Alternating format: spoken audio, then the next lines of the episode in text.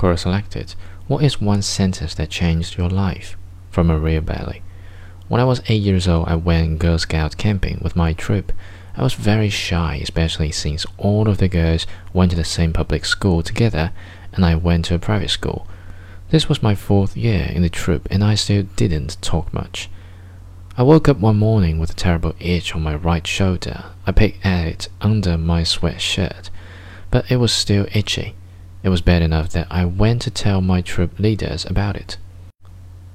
They pulled my sweatshirt off my shoulder to see what the problem was.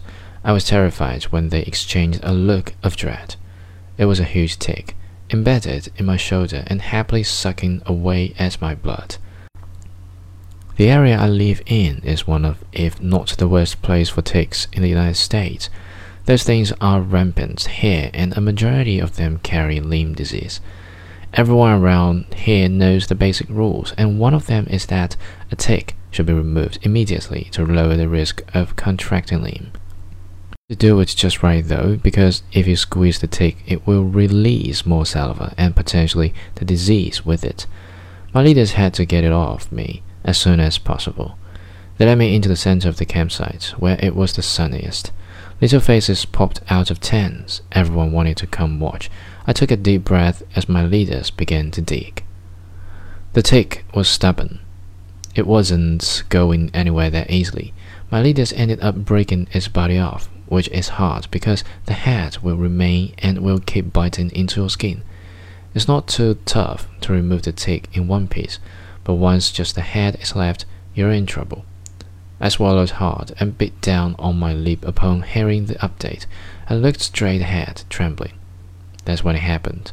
One of the girls I'd always liked best gazed at me. "It's okay to cry," she said softly. I burst into tears at that, releasing all the fear and discomfort that had been building up. I have never ever forgotten those words. I am someone who is hesitant to share my feelings, and I often still hear a little voice in my head telling me it's okay to cry. And in case you're wondering, I didn't get Lyme disease, that time anyway.